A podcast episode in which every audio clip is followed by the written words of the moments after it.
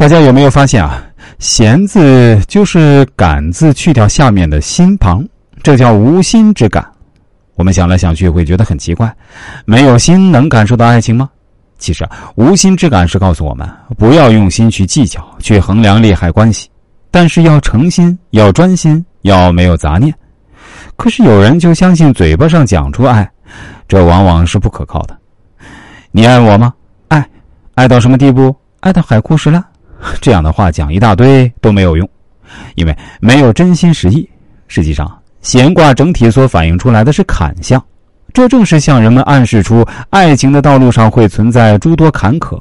要想成就一场圆满的爱情，需诚心走正道，守贞操。如果走歪门邪道，别有用心，最后倒霉的只能是自己。爱情路上没有顺风车，在男女相爱的过程中，总会遭遇各种坎坷曲折。就是在考验男女是否真正做到无心之感。闲卦的重点是无心，它告诉我们，爱情要按部就班、自然而然，要有诚意，要用理智来引导感情，才会守得云开见月明。第三，化解隔阂，重归于好。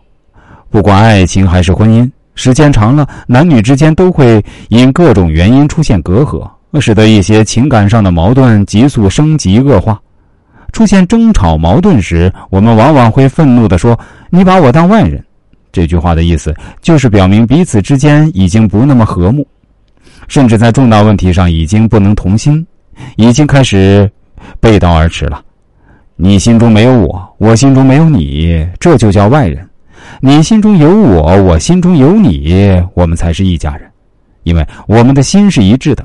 并不是说一家人非得同姓不可，可是啊，现在很多人表面上是一致的，而实际上却貌合神离。正如《易经》魁卦说：“魁者，乖也。”魁呢，就是乖离，就是背道离散，就是说家庭出现了变故，夫妻出现了矛盾，彼此都看不顺眼，就在心里头产生了距离，而且越拉越远。怎么办呢？魁卦告诉我们要以同而异，就是不要接受这种现象。